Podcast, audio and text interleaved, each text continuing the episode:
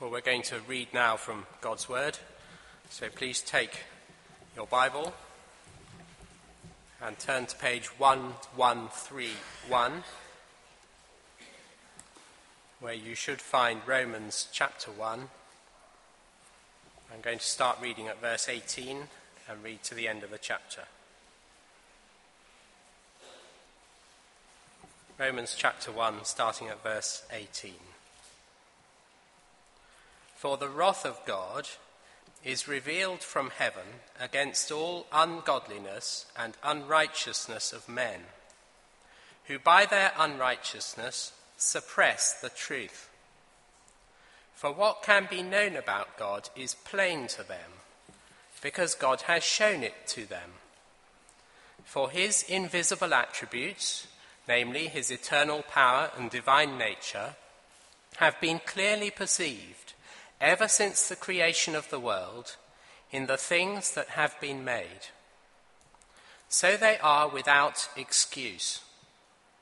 For although they knew God, they did not honor him as God or give thanks to him. But they became futile in their thinking, and their foolish hearts were darkened. Claiming to be wise, they became fools and exchanged the glory of the immortal God for images resembling mortal man and birds and animals and creeping things. Therefore, God gave them up in the lusts of their hearts to impurity, to the dishonoring of their bodies among themselves, because they exchanged the truth about God for a lie, and worshipped and served the creature rather than the Creator who is blessed forever. Amen. For this reason, God gave them up to dishonorable passions. For their women exchanged natural relations for those that are contrary to nature. And the men likewise gave up natural relations with women and were consumed with passion for one another. Men committing shameless acts with men and receiving in themselves the due penalty for their error. And since they did not see fit to acknowledge God, God gave them up to a debased mind to do what ought not to be done.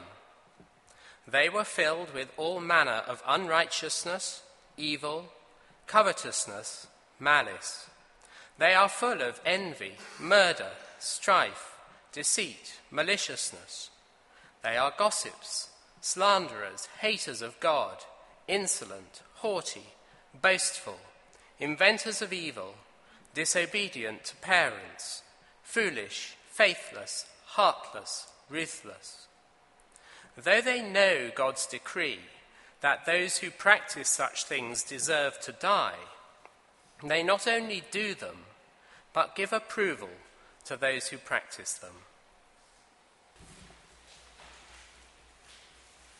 The second reading is from Hebrews chapter 9, verses 1 to 14, on page 1208.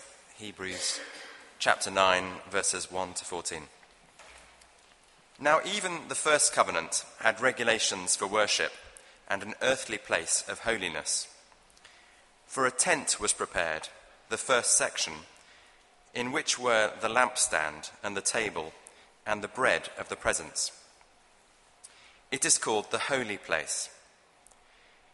Behind the second curtain was a second section called the most holy place, having the golden altar of incense and the ark of the covenant covered on all sides with gold, in which was a golden urn holding the manna and Aaron's staff that budded, and the tablets of the covenant. Above it were the cherubim of the glory overshadowing the mercy seat. Of these things we cannot now speak in detail. These preparations having thus been made, the priests go regularly into the first section, performing their ritual duties, but into the second section only the high priest goes, and he but once a year, and not without taking blood, which he offers for himself and for the unintentional sins of the people. By this, the Holy Spirit indicates that the way into the holy places is not yet opened as long as the first section is still standing, which is symbolic for the present age. According to this arrangement, gifts and sacrifices are offered that cannot perfect the conscience of the worshipper, but deal only with food and drink and various washings, regulations for the body imposed until the time of Reformation.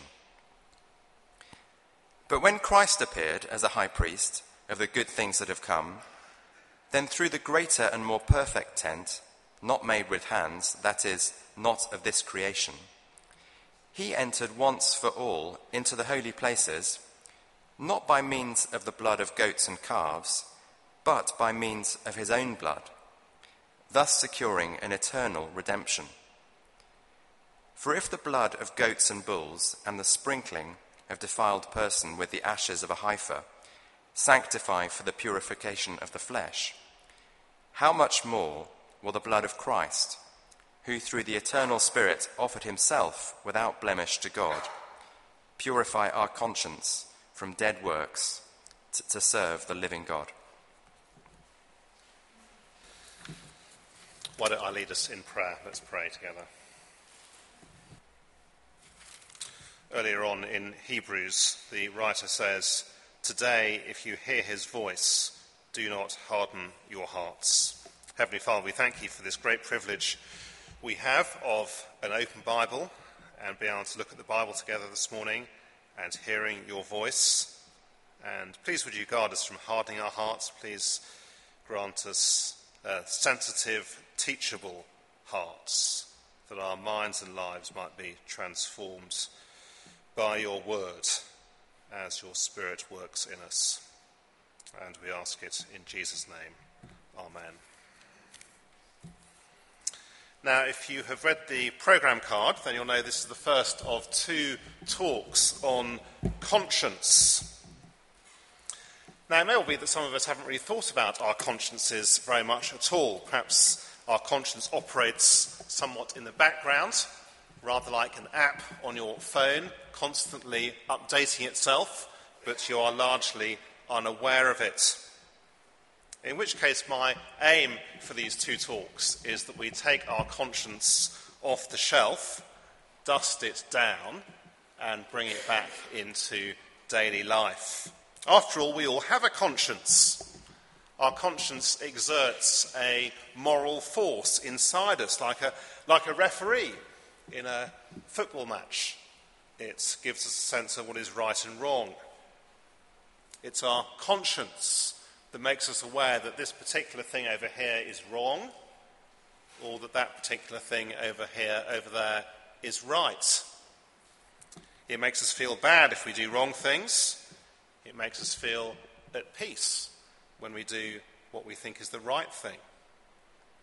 Rather like an umpire in a cricket match, it, it tells us, doesn't it, internally when it is we've overstepped the line. We can appeal to our consciences in order to know whether something is right or whether it is wrong. So we all have a conscience, and we all listen to our conscience. Perhaps there's a, a job which we're thinking of applying for, or a relationship that's developing. I feel really good about it. It feels like the right thing to do. I have a sense of peace about it. That is my conscience. Or I feel uneasy about it, and it doesn't feel right. That is the voice of conscience. And of course, it's a voice, isn't it, which never goes away. It can be rather annoying. Sometimes I'd rather not hear that little voice inside me ringing alarm bells.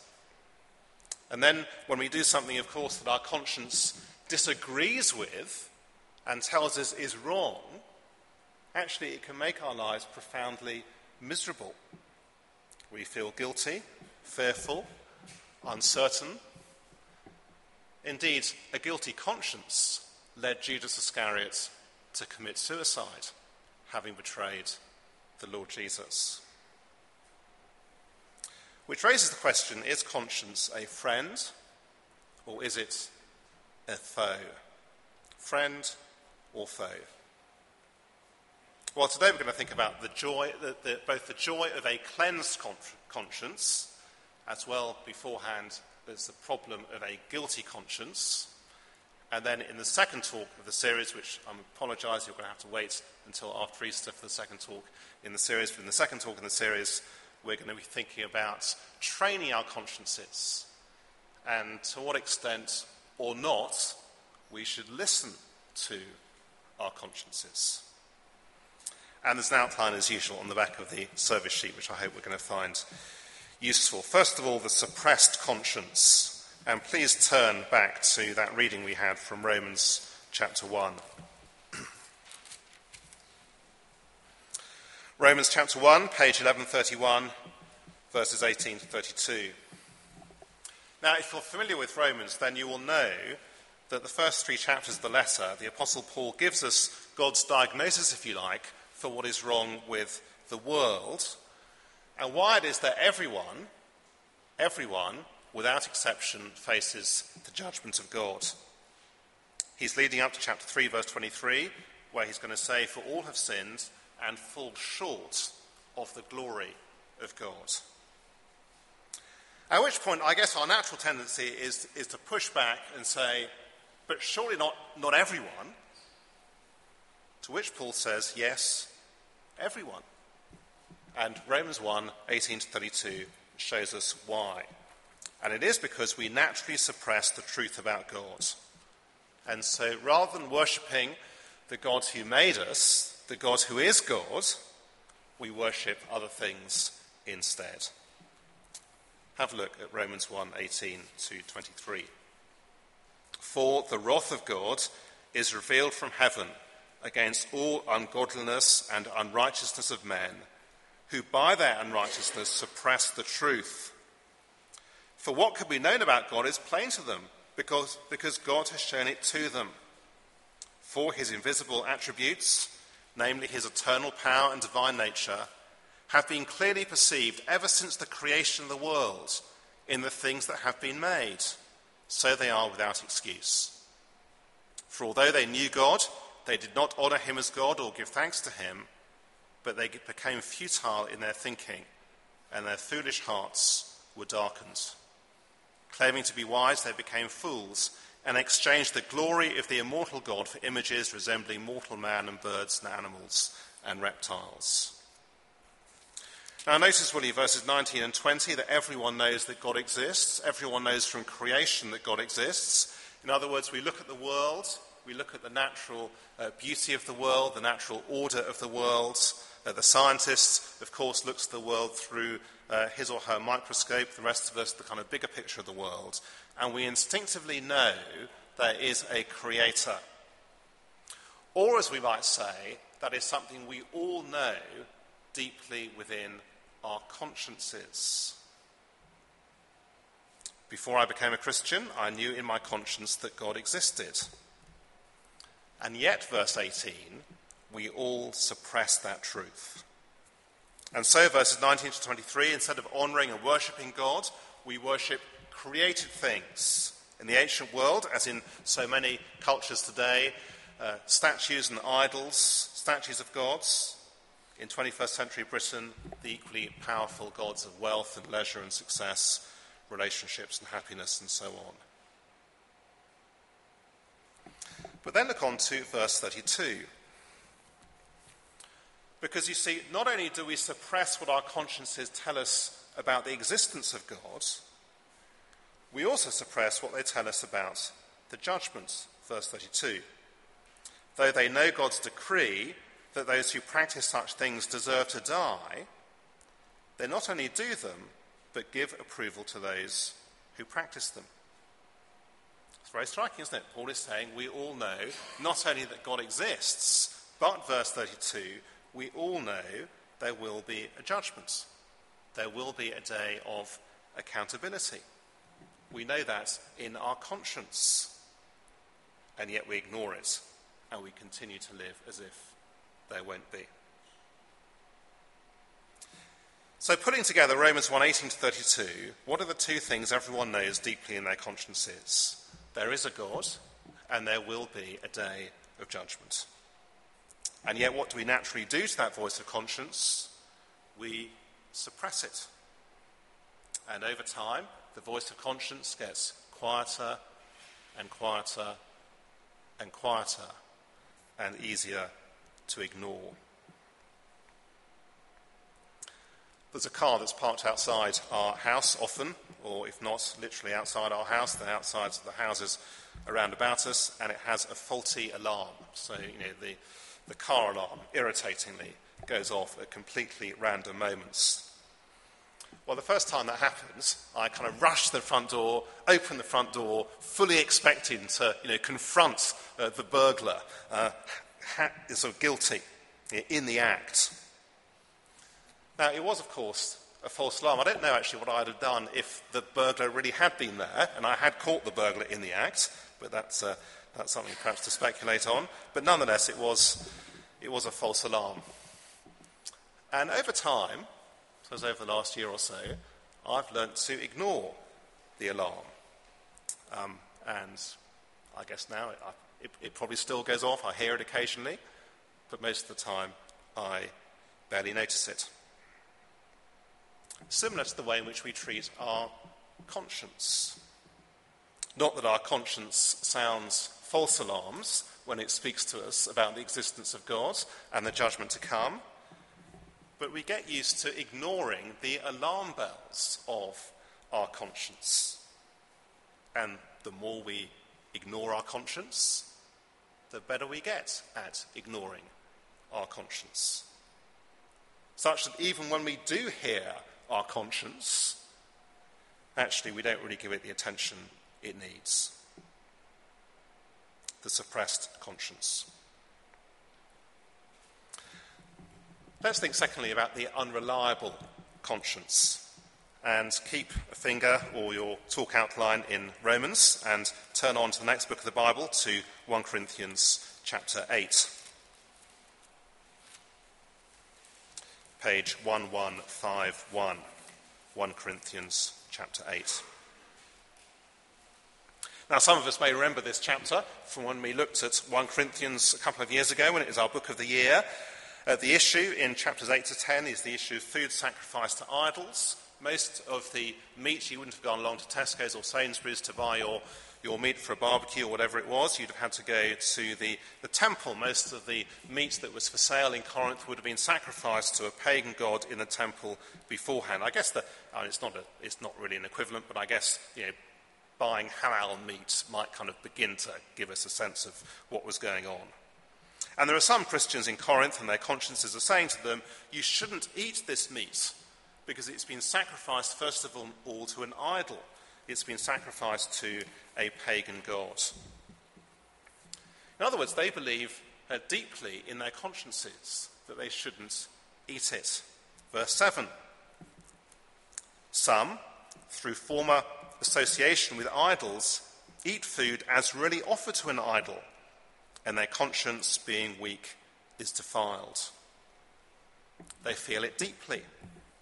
It's something they are sensitive about. It's something their conscience speaks to them about. And yet, and this is the key thing to grasp, they are wrong. Their conscience is wrong. Because idol gods don't have any real existence. They are simply blocks of stone or wood. Have a look at verses 4 to 6. Paul says idols don't exist. Verse 4 Therefore, as to the eating of food offered to idols, we know that an idol has no real existence and that there is no God but one. For although there may, may be uh, so called gods in heaven or on earth, as indeed there are many gods and many lords, yet for us there is one God, the Father from whom all things and for whom we exist, and one Lord, Jesus Christ, through whom are all things and through whom we exist. Idols don't exist, they are pretend gods. The fact that, that food has been sacrificed to an idol, why, it's just meaningless. Now we're going to come back to 1 Corinthians chapter 8 in the second talk, because Paul will say there are times when you should listen to your conscience, even though it is wrong. But for now, simply notice that our conscience can be wrong. It is not a reliable guide. The Old Testament puts it like this. I put some references there on the outline. Proverbs 14, verse 12. There is a way that seems right to a man, but its end is the way to death. Jeremiah 17, verse 9. The heart is deceitful above all things and desperately sick. Indeed, God says that sometimes a whole culture will distort its sort of corporate culture, its, its corporate conscience, its collective conscience, so that people will, in the words of Isaiah 5, verse 20, call evil good and good evil, and put darkness for light and light for darkness. In other words, conscience can become so, so twisted, so distorted, that it's not just inaccurate, it is completely reversed. I wonder who remembers the Disney character Pinocchio and the little figure of Jiminy Cricket, who is Pinocchio's conscience. And the song that he sings to Pinocchio with the title Give a Little Whistle. I'm going to spare you the song, don't worry about that. But uh, the point is simply that whenever Pinocchio is unsure and uncertain about what he should do, what's right, what's wrong, then the idea is he needs, he needs a whistle to Jiminy Cricket who will come along and advise him. And the punchline for the song has the famous phrase always let your conscience be your guide. Always let your conscience be your guide. Really? Always? Is what I think is right always right? Is what I regard as wrong always wrong? And what about when my conscience differs from your conscience? If I think it's right and you think it's wrong? Well, have a think about these words from one of the confessions that we say in church as we confess our sin. We earnestly repent and are truly sorry for all our misdoings. The memory of them is grievous to us. The burden of them is intolerable. Really? The memory grievous? The burden intolerable? Surely, for most of us, most of the time, actually, we don't think of our sin like that. We don't take our sin that seriously. In short, you see, our consciences are unreliable guides. Some of us, I guess, have overly sensitive consciences, others, the opposite. Just as I may feel physically uh, healthy when in fact I'm suffering from the early stages of some terrible degenerative and progressive disease, and I may feel very ill when I'm suffering from a cold, especially if it's the man cold variety. In both cases, you see, how I actually feel in the moment within myself is an unreliable guide to the true state of my health. In the same way, in my conscience, I may feel that something is okay when it's not, and I may sometimes feel something is not okay when in fact it is. And yet, and perhaps this is really the thing for us to, to think about and dwell on. And yet, when it comes to making choices and decisions and setting priorities in life, why the language our culture shouts at us is that you should go where your conscience leads you. Isn't that what our world says to us all the time? Just go where your conscience leads you. Do what is right for you as if our conscience is reliable. There's even the Christian version, isn't there, of that kind of thinking. Go where your conscience leads you. It's, well, we speak about feeling at peace about something. I already feel at peace about this job. I already feel at peace about this relationship. As if our conscience is always right. As if whether I feel at peace about something or not is the kind of definitive guide as to whether it's the right course of action or the wrong course of action. But no, our consciences are unreliable.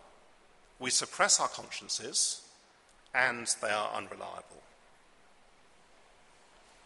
Thirdly, let's think about the guilty conscience. Turn back to Romans and Romans chapter 2, page 1132. Now, we said earlier the first three chapters of Romans are all heading for chapter 3, verse 23 for all have sinned and fall short of the glory of God. Paul is going to get everyone to the point where they, where they despair of themselves, where they see that they have suppressed the truth about God and turn to Jesus for forgiveness. But you say, how is that going to happen? I mean, if you've got a Bible, it's fairly obvious, isn't it, how it's going to happen because the Bible tells us. But what if you don't have a Bible? Well, the answer is you have a conscience. Verse 14. For when Gentiles who do not have the law by nature do what the law requires, they are a law to themselves, even though they do not have the law. They show that the work of the law is written on their hearts, while their conscience also bears witness, and their conflicting thoughts, thoughts accuse or even excuse them. Notice everyone has what Paul says and describes in verse 15 as a law written in their hearts, the law of conscience. In other words, you don't need a Bible to know um, that rape or murder or kidnapping or wrong, uh, are wrong. Because you see, in everyone, there remains a sense of right and wrong. It's part of the residue of God's image. We began our service this morning thinking about the fact that we are made in God's image, and it's part of the, the residue of God's image that is in each one of us. Which means that even though we naturally suppress our conscience, and even though our conscience is an unreliable guide and gets distorted and hardened, Nonetheless, you and I, each one of us, we all know, don't we, what it means to have a guilty conscience. Both before other people, before ourselves, and before God. And we all know, I take it, what the power of a guilty conscience feels like. One of the news stories a couple of weeks ago was uh, focused on John Ford, a private investigator who confessed to targeting senior members of the Labour government between 1997 and 2010. He stole their bank details, he hacked into their mobile phones, he intercepted their posts. Now, why is it that eight years later he decided to go public and confess? Well, he explained. He had a guilty conscience he couldn't live with his conscience. A guilty conscience is a terrible thing. There are things in my life, as there no doubt will be things in yours, of which I'm deeply ashamed. Whether they be things you and I have done or failed to do, or said or failed to say, things we've read, things we've watched, things we've enjoyed, things we've thought. And my conscience, as it were, sits on my shoulder and says to me, that was wrong. That was terrible. That was wicked. That was impure. That was uncaring. It was lazy. It was neglectful. And it then says to me, and you can't blame anyone else. And you can't blame your circumstances because actually it was your fault. And you are entirely to blame. You are guilty. And that is why we need to know finally, how we can have a cleansed conscience. Because you see, the subjective guilt that we feel in our conscience points to a far deeper and far bigger reality, which is the objective guilt with which we uh, stand before God on the judgment day. In other words, it's not just that our consciences, our consciences make us feel guilty, it is that we really are guilty before a holy God. So turn finally, will you, to Hebrews uh, chapter 9 again, to that second reading which we had, Hebrews chapter 9 on page 1209.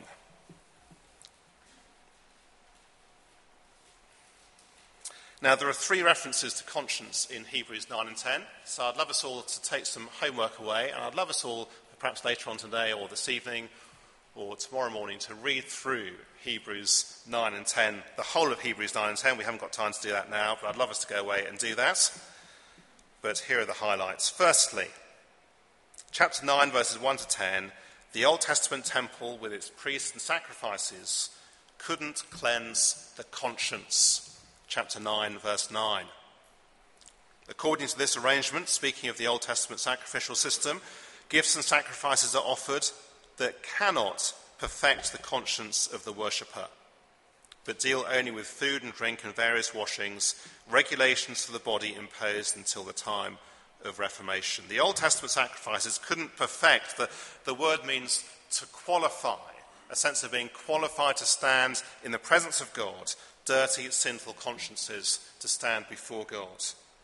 They didn't deal with the problem of our guilt before God. It's why, of course, they had to be repeated year after year after year. Second, chapter 9, verses 11 to 14, Jesus has died to deal with our guilt before a holy God and cleanse our consciences. Verse 12. He entered once for all into the holy places, not by means of the blood of goats and calves, but by means of his own blood, thus securing an eternal redemption. Notice, will you, Jesus' death was a once for all death, not a once for all people death. In other words, so that everyone, regardless of whether or not they trust in him, is forgiven. No, not a once for all people death, but a once for all time sacrifice. Once for all, which never needs to be repeated. And the result, verse 14 how much more will the blood of Christ, who through the eternal Spirit offered himself without blemish to God, purify our conscience from dead works to serve the living God. The writer is saying, however many good works we have to our name, they don't have the power to remove our guilt before God. But Jesus bore the penalty for our sin in his body. He bore the guilt that is ours. And therefore, as we trust in Jesus, as we trust in his death on the cross, our sins are forgiven, our guilt is removed, and con- our conscience is cleansed. Third, the result is a wonderful confidence. Chapter 10, verses 19 to 23. Chapter 10, verses 19 to 23. Let me read them. Therefore, brothers, since we have confidence to enter the holy places by the blood of Jesus, by the new and living way that he opened for us through the curtain, that is, through his flesh, and since we have a great high priest over the house of God, let us draw near with a true heart in full assurance of faith, with our hearts sprinkled clean from an evil conscience and our bodies washed with pure water. Let us hold fast the confession of our hope without wavering for he who promised is faithful. Notice, will you, verse 19, if we are trusting in the death of Jesus, we have been brought into the presence of God forever. It's not something that just happens in church, but we live every moment of every day in the presence of God. Isn't that a wonderful thing? If we are trusting in Jesus, every moment of every day in the presence of God. Notice verse 20 the temple curtain, the visual aid, the separation between us and God, if we are trusting in Jesus, has been removed. Notice verse 21 Jesus is our great high priest. Indeed, Jesus is the only priest the New Testament ever speaks about. Church leaders aren't priests. Church leaders shouldn't be called priests because it's only Jesus who, through his death, brings us into the presence of God. And so, verse 22, the writer says, Draw near with full assurance, a clean heart, and a clean conscience. Now, it may well be that there are some here uh, this morning, and I guess in a crowd like this, there are bound to be uh, some here this morning, and actually you don't know what it is to have a clean conscience. You long to, but actually you don't.